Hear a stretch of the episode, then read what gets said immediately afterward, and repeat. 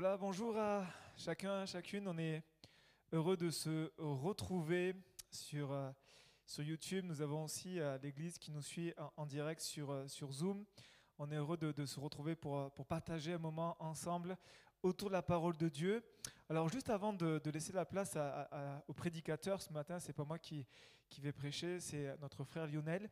J'aimerais juste... Euh, mettre une petite précision, on a eu, euh, pour ceux qui nous suivent sur YouTube, trois dimanches où on a euh, coupé en fait la prédication pour avoir un temps de prière. On a senti un appel de Dieu de se tenir dans la prière. Donc, euh, euh, juste pour, euh, pour que vous puissiez avoir l'info et puis euh, pour que vous puissiez joindre en fait la dernière prédication euh, qui a trois semaines à celle d'aujourd'hui, c'est que vous n'avez pas loupé des prédications, c'est qu'il n'y en avait pas en fait. Il y avait juste des temps de prière, des temps de, de, de, d'intercession pour, euh, pour l'Église, pour notre pays, pour ce que, ce que nous traversons. Donc, euh, donc voilà, sans plus tarder, je vais euh, prier pour ce moment et puis euh, laisser ensuite la place euh, à, à notre, notre, notre frère pour qu'il puisse euh, nous encourager. Et euh, j'aimerais vous inviter à fermer les yeux là où vous êtes et puis on va, on va s'attendre à Dieu, on va s'attendre à, à de grandes choses de sa part. Seigneur, merci pour, euh, pour ta présence. Nous sommes là devant toi et nous voulons euh, élever ton beau nom, ton nom qui est merveilleux, qui est magnifique, qui est saint, qui est glorieux.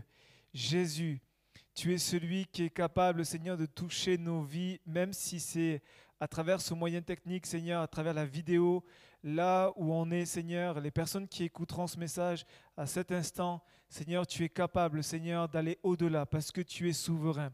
Seigneur, viens nous visiter, viens encore nous toucher, viens te révéler à travers ta parole. Viens oindre, Seigneur, notre frère de ton esprit pour qu'il puisse amener une parole puissante, une parole qui va transcender, une parole qui va toucher nos cœurs et que toute la louange et la gloire te reviennent dans le beau nom de Jésus, Père. Amen.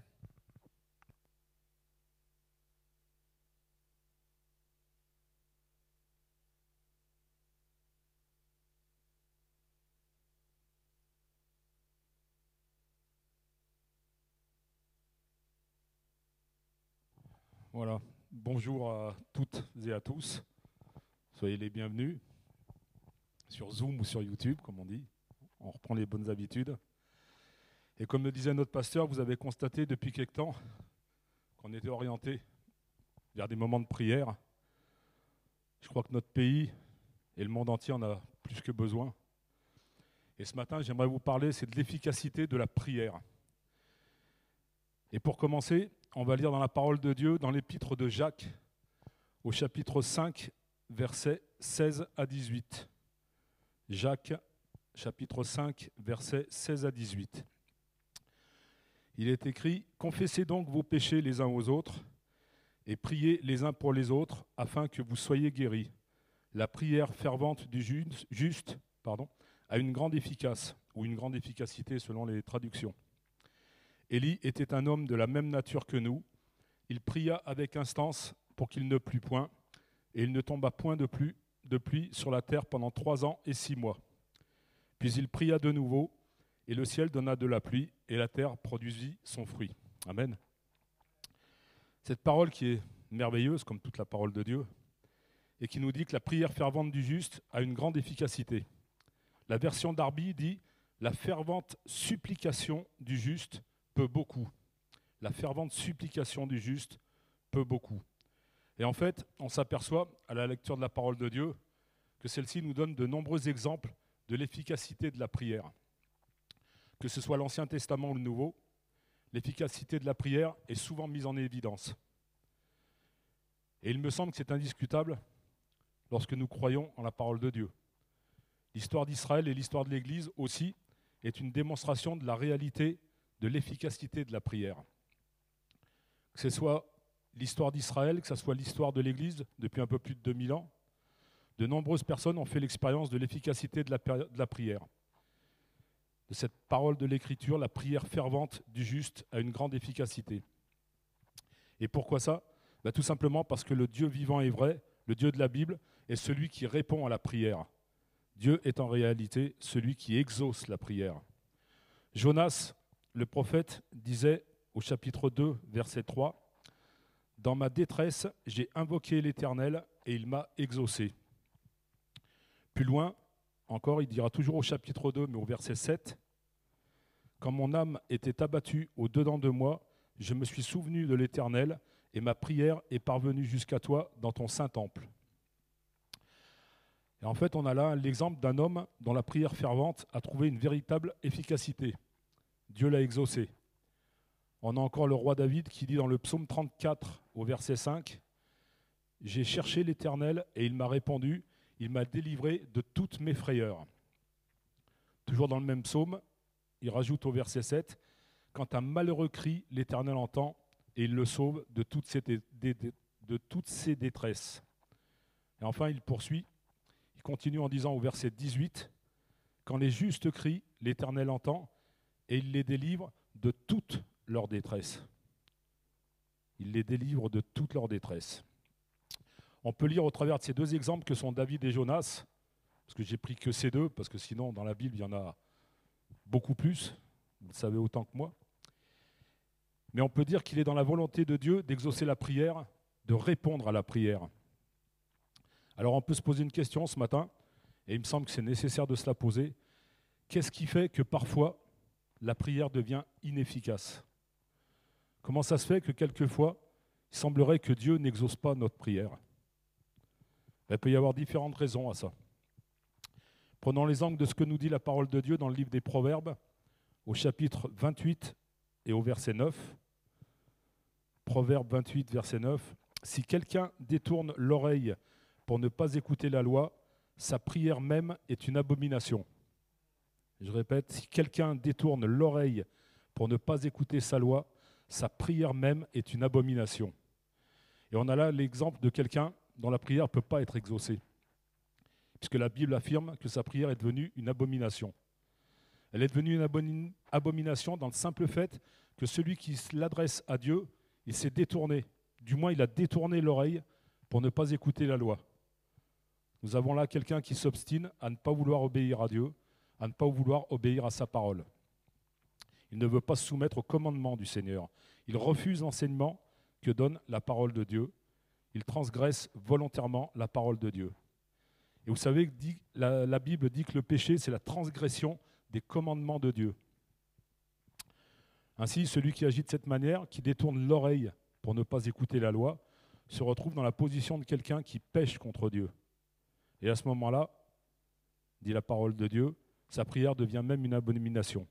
C'est-à-dire que Dieu ne l'exaucera pas de toute façon. La porte de l'exaucement de la prière restera fermée. Vous vous rappelez peut-être ce que va dire l'aveugle de naissance qui a été guéri par Jésus. Il dira à tous ceux qui lui demandaient la raison de sa foi, qui voulaient savoir comment il avait été guéri et par qui il avait été guéri, il va dire à toutes ces personnes dans l'évangile de Jean, au chapitre neuf et au verset trente et un, « Nous savons que Dieu n'exauce point les pécheurs, mais si quelqu'un l'honore et fait sa volonté, c'est celui-là qui l'exauce. » Le péché peut d'entrer peut donc être un obstacle à l'efficacité de la prière. Vous vous rappelez aussi certainement de cette parole de Jésus. Il dit devant le tombeau, devant le tombeau de Lazare qui va bientôt ressusciter, dans Jean chapitre onze, verset quarante-deux, « Pour moi, je savais que tu m'exauces toujours. » Mais il affirme également dans Jean huit, verset vingt-neuf, « Celui qui m'a envoyé est avec moi, il ne m'a pas laissé seul, parce que je fais toujours ce qui lui est agréable. » C'est pour ça qu'il peut affirmer devant le tombeau de Lazare, « Pour moi, je savais que tu m'exauces toujours. » Il n'y avait rien en lui qui pouvait faire obstacle à l'efficacité de sa prière. Le péché ne l'avait pas atteint. Il n'avait pas été touché par le péché, Jésus. Et grâce à ça, il avait cette assurance que Dieu le Père pouvait toujours l'exaucer et qu'il le ferait. Alors vous allez peut-être me dire, « Ok, mais comment on va faire, nous ? Nous qui sommes tous des pécheurs, puisque la Bible confirme que nous sommes tous des pécheurs et qu'on est privés de la gloire de Dieu. Mais la Bible dit que si nous sommes des pécheurs, ben nous avons trouvé au travers de Jésus et de l'œuvre accomplie à la croix du Calvaire, cette œuvre d'expiation, de rachat, de repentance, nous avons trouvé le pardon de nos péchés. C'est parce que nous sommes pardonnés par la foi en Christ que nous sommes réconciliés avec Dieu, par le moyen de la croix. Que nous avons été justifiés par Dieu de tout ce dont on pouvait être justifié par nous-mêmes, par nos efforts. C'est parce qu'on a été justifié par le sang de Jésus qu'aujourd'hui, dans sa grâce, Dieu peut exaucer nos prières. C'est pour ça qu'on doit prier au nom de Jésus. Si on a péché, il y a une solution à la croix du calvaire. Cette solution, c'est le sang de Christ qui nous lave de tout péché. Amen. C'est ce pardon qui nous est accordé au travers de l'effusion du sang de Christ. C'est pour ça qu'on doit avoir l'assurance que Dieu nous exauce et nous exaucera dans nos prières en son temps. La parole de Dieu nous dit que Dieu ne se lasse pas de nous pardonner. Alors bien sûr, ça ne veut pas dire qu'on doit pécher à chaque instant et être sans arrêt en, sans arrêt en train de demander pardon, c'est clair. Mais si on vit dans le pardon de Dieu, si quand on pêche contre le Seigneur, on sait s'humilier et se mettre aux pieds du Seigneur pour demander pardon pour notre péché, si on reste ferme dans ce pardon que Dieu nous accorde, on pourra avoir l'assurance de l'exaucement de nos prières. Que le nom du Seigneur soit béni. Il y a un autre point qui peut être intéressant et qui se trouve être un obstacle à nos prières. On lit dans la lettre de Jacques, chapitre un, les versets cinq à sept. « Si quelqu'un d'entre vous manque de sagesse, qu'il la demande à Dieu, qui donne à tous simplement et sans reproche, et elle lui sera donnée, mais qu'il la demande avec foi, sans douter. Car celui qui doute est semblable au flot de la mer, agité par le vent et poussé de côté et d'autre. Qu'un tel homme ne s'imagine pas qu'il recevra quelque chose du Seigneur. Qu'il demande avec foi, qu'il demande sans douter. » On doit prier en croyant que Dieu va exaucer nos prières, que Dieu va répondre aux cris de notre cœur. On ne doit pas douter de la volonté de Dieu de répondre à notre prière. Rappelez-vous cet homme qui vient vers Jésus et qui lui dit « Seigneur, si tu le veux, tu peux me purifier. » Et Jésus lui dit « Je le veux, sois pur. » Alors cet homme, il a peut-être pensé que le Seigneur ne voudrait pas. Mais il était dans la volonté de Dieu de répondre à sa prière. Alors on ne doit pas douter de la volonté de Dieu de répondre à nos prières. On peut aussi douter de son amour. On peut avoir le sentiment que Dieu ne veut plus exaucer nos prières parce que son amour pour nous n'est plus assez grand. L'amour de Dieu, lui, il est toujours le même, il ne change pas, il ne varie pas. Dieu nous aime d'un amour éternel, il nous a toujours aimés et il nous aimera toujours. Et c'est à cause de cet amour parfait, de ce grand amour qu'il a pour nous, que Dieu veut et peut nous exaucer. Alors quand on prie, on ne doit pas douter de l'amour de Dieu, c'est l'amour d'un Père. Un amour incomparable, un amour qu'on ne peut pas mesurer, un amour qui est parfait, un amour qui est illimité. Et c'est à cause de cet amour que Dieu a la volonté de nous exaucer et d'exaucer chacune de nos prières. On ne doit pas douter non plus de son pouvoir, de sa puissance. Dans Marc, chapitre neuf, verset vingt-deux, on lit « Seigneur, si tu peux quelque chose, viens à notre secours. » Et Jésus va répondre au verset vingt-trois, « Si tu peux, tout est possible à celui qui croit. » Et un jour, Jésus a demandé à deux aveugles qui lui demandaient le secours, il lui demandait la guérison. Et Jésus leur demande, « Croyez-vous que je puisse faire ça ?» Et ils ont répondu, « Oui, Seigneur, nous le croyons. » Là, ces deux aveugles ont été guéris instantanément par le Seigneur. Ils n'ont pas douté de la puissance et du pouvoir de Dieu de répondre à leurs prières. Alors nous non plus, on ne doit pas douter de la puissance et du pouvoir illimité de Dieu. Dieu peut répondre à notre prière, il a le pouvoir d'y répondre. Et on ne doit pas douter non plus de sa fidélité. Parfois, quelquefois, oui, c'est vrai, Dieu tarde à nous répondre un petit peu. On voudrait un peu l'exaucement des prières, un peu comme un drive au McDo, on prie et on veut être exaucé direct. Mais on doit persévérer dans la prière car Dieu est fidèle pour agir selon toutes ses promesses. Quelquefois, Dieu n'agissant pas immédiatement, et le temps passe, et on peut s'imaginer que Dieu ne voudra jamais nous répondre, qu'il ne voudra jamais exaucer notre prière.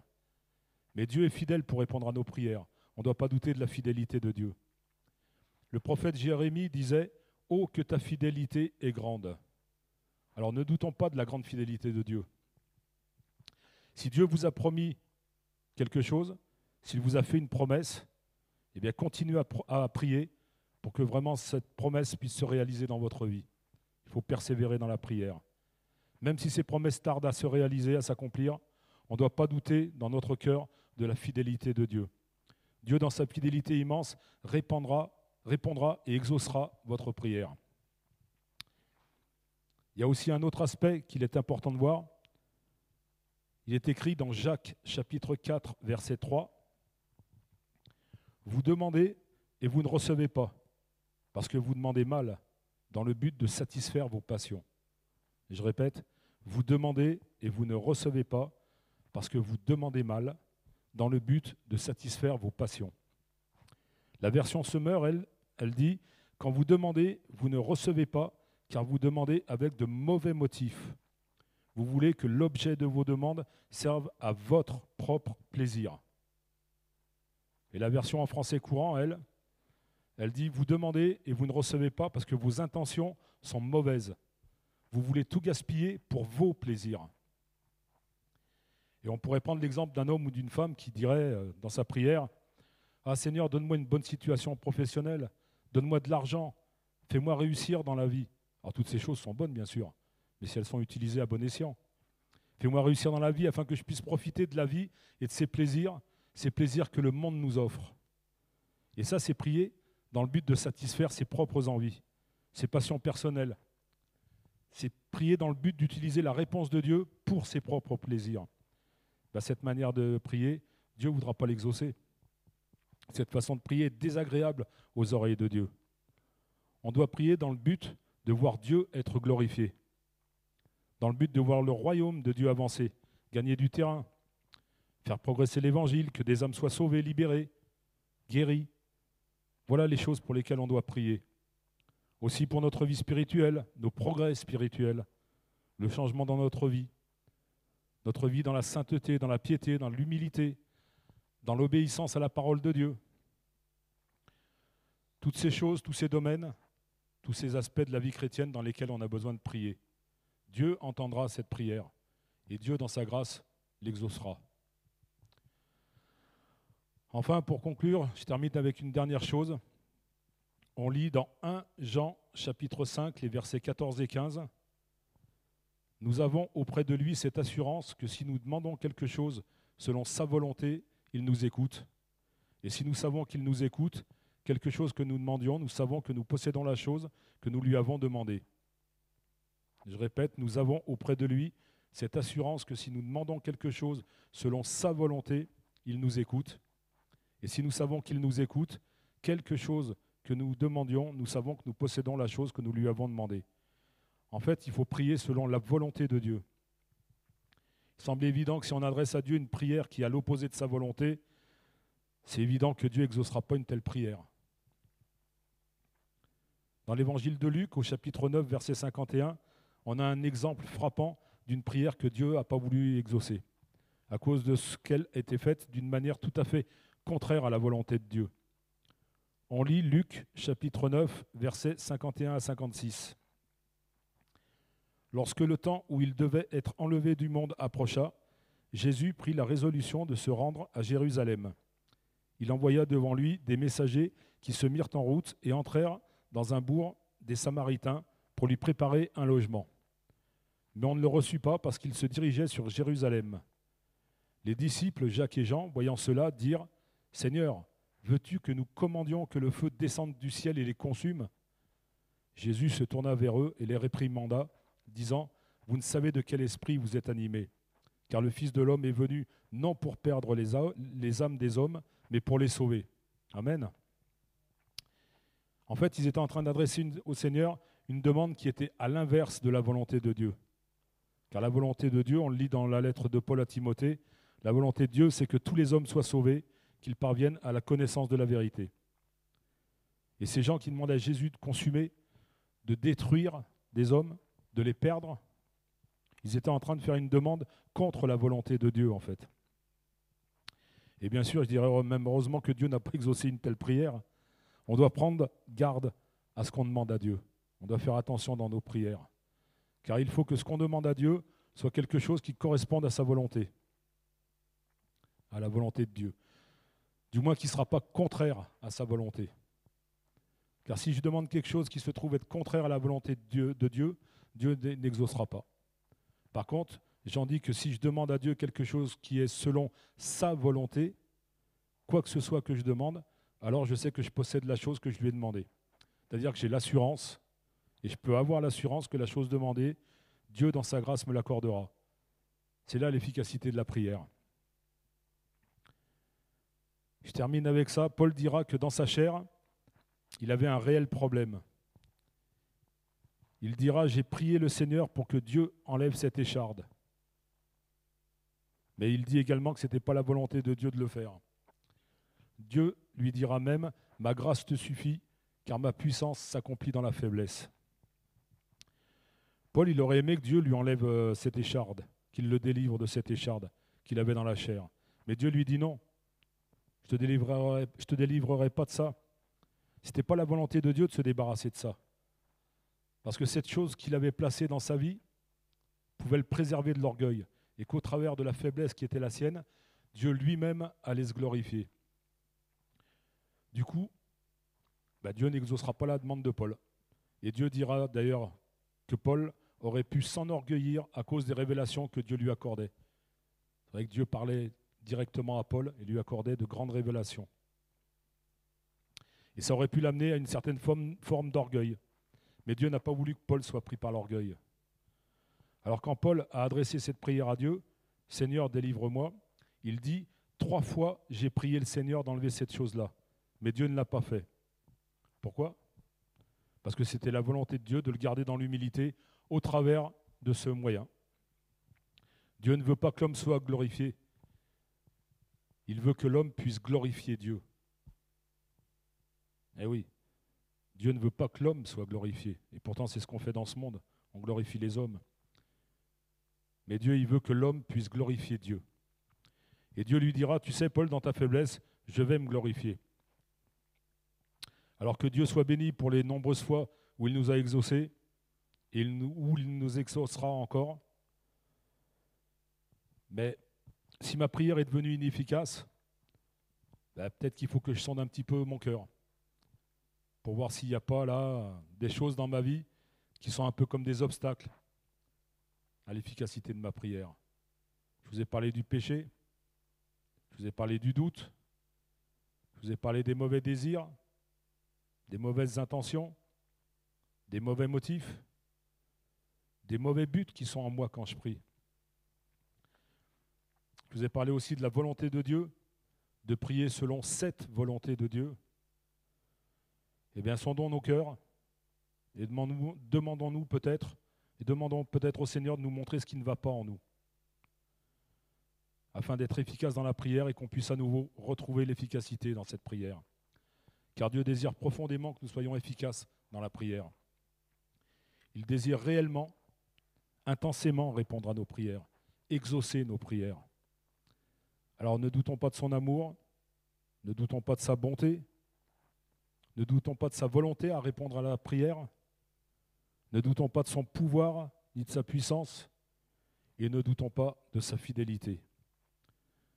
Voilà, que Dieu vous bénisse richement et que Dieu exauce vos prières. Amen. On va finir par la prière. Alléluia, gloire à toi Seigneur. Nous voulons bénir ton nom encore, mon Dieu, en, en ce moment. Merci pour ta présence, merci pour ta fidélité, merci pour ta bonté. Merci aussi pour le moyen de la prière, Seigneur. Je te prie que vraiment ces paroles, Seigneur, puissent nous rester ancrées en nous, Seigneur, qu'on puisse s'examiner si jamais on sent qu'on n'est pas vraiment efficace dans la prière, Seigneur. Mais je te prie de nous guider, Seigneur. Apprends-nous à prier, comme disaient les disciples à Jésus. Apprends-nous à te prier davantage, Seigneur, à te prier comme tu l'entends, Seigneur, à te prier selon ta volonté, mon Dieu. Que vraiment nous puissions remporter des, des victoires, que tu puisses agir, Seigneur, au travers de nous, mon Dieu, par le moyen de la prière, Seigneur, et que vraiment tu puisses te glorifier, mon Dieu, que ça soit dans la santé, que ça soit dans le travail, dans la famille, dans, dans tous les domaines, Seigneur, qui, qui nous entourent, mon Dieu, que vraiment tu puisses te glorifier, mon Dieu, et être à l'aise au milieu de nous. Merci encore, mon Dieu, pour ce moyen de la prière, et que vraiment on puisse continuer à te prier, à te louer, à t'adorer, Seigneur, car toi seul en es digne. Merci, Seigneur. Amen. Voilà, bon dimanche à tous. Je laisse la place à Rémi.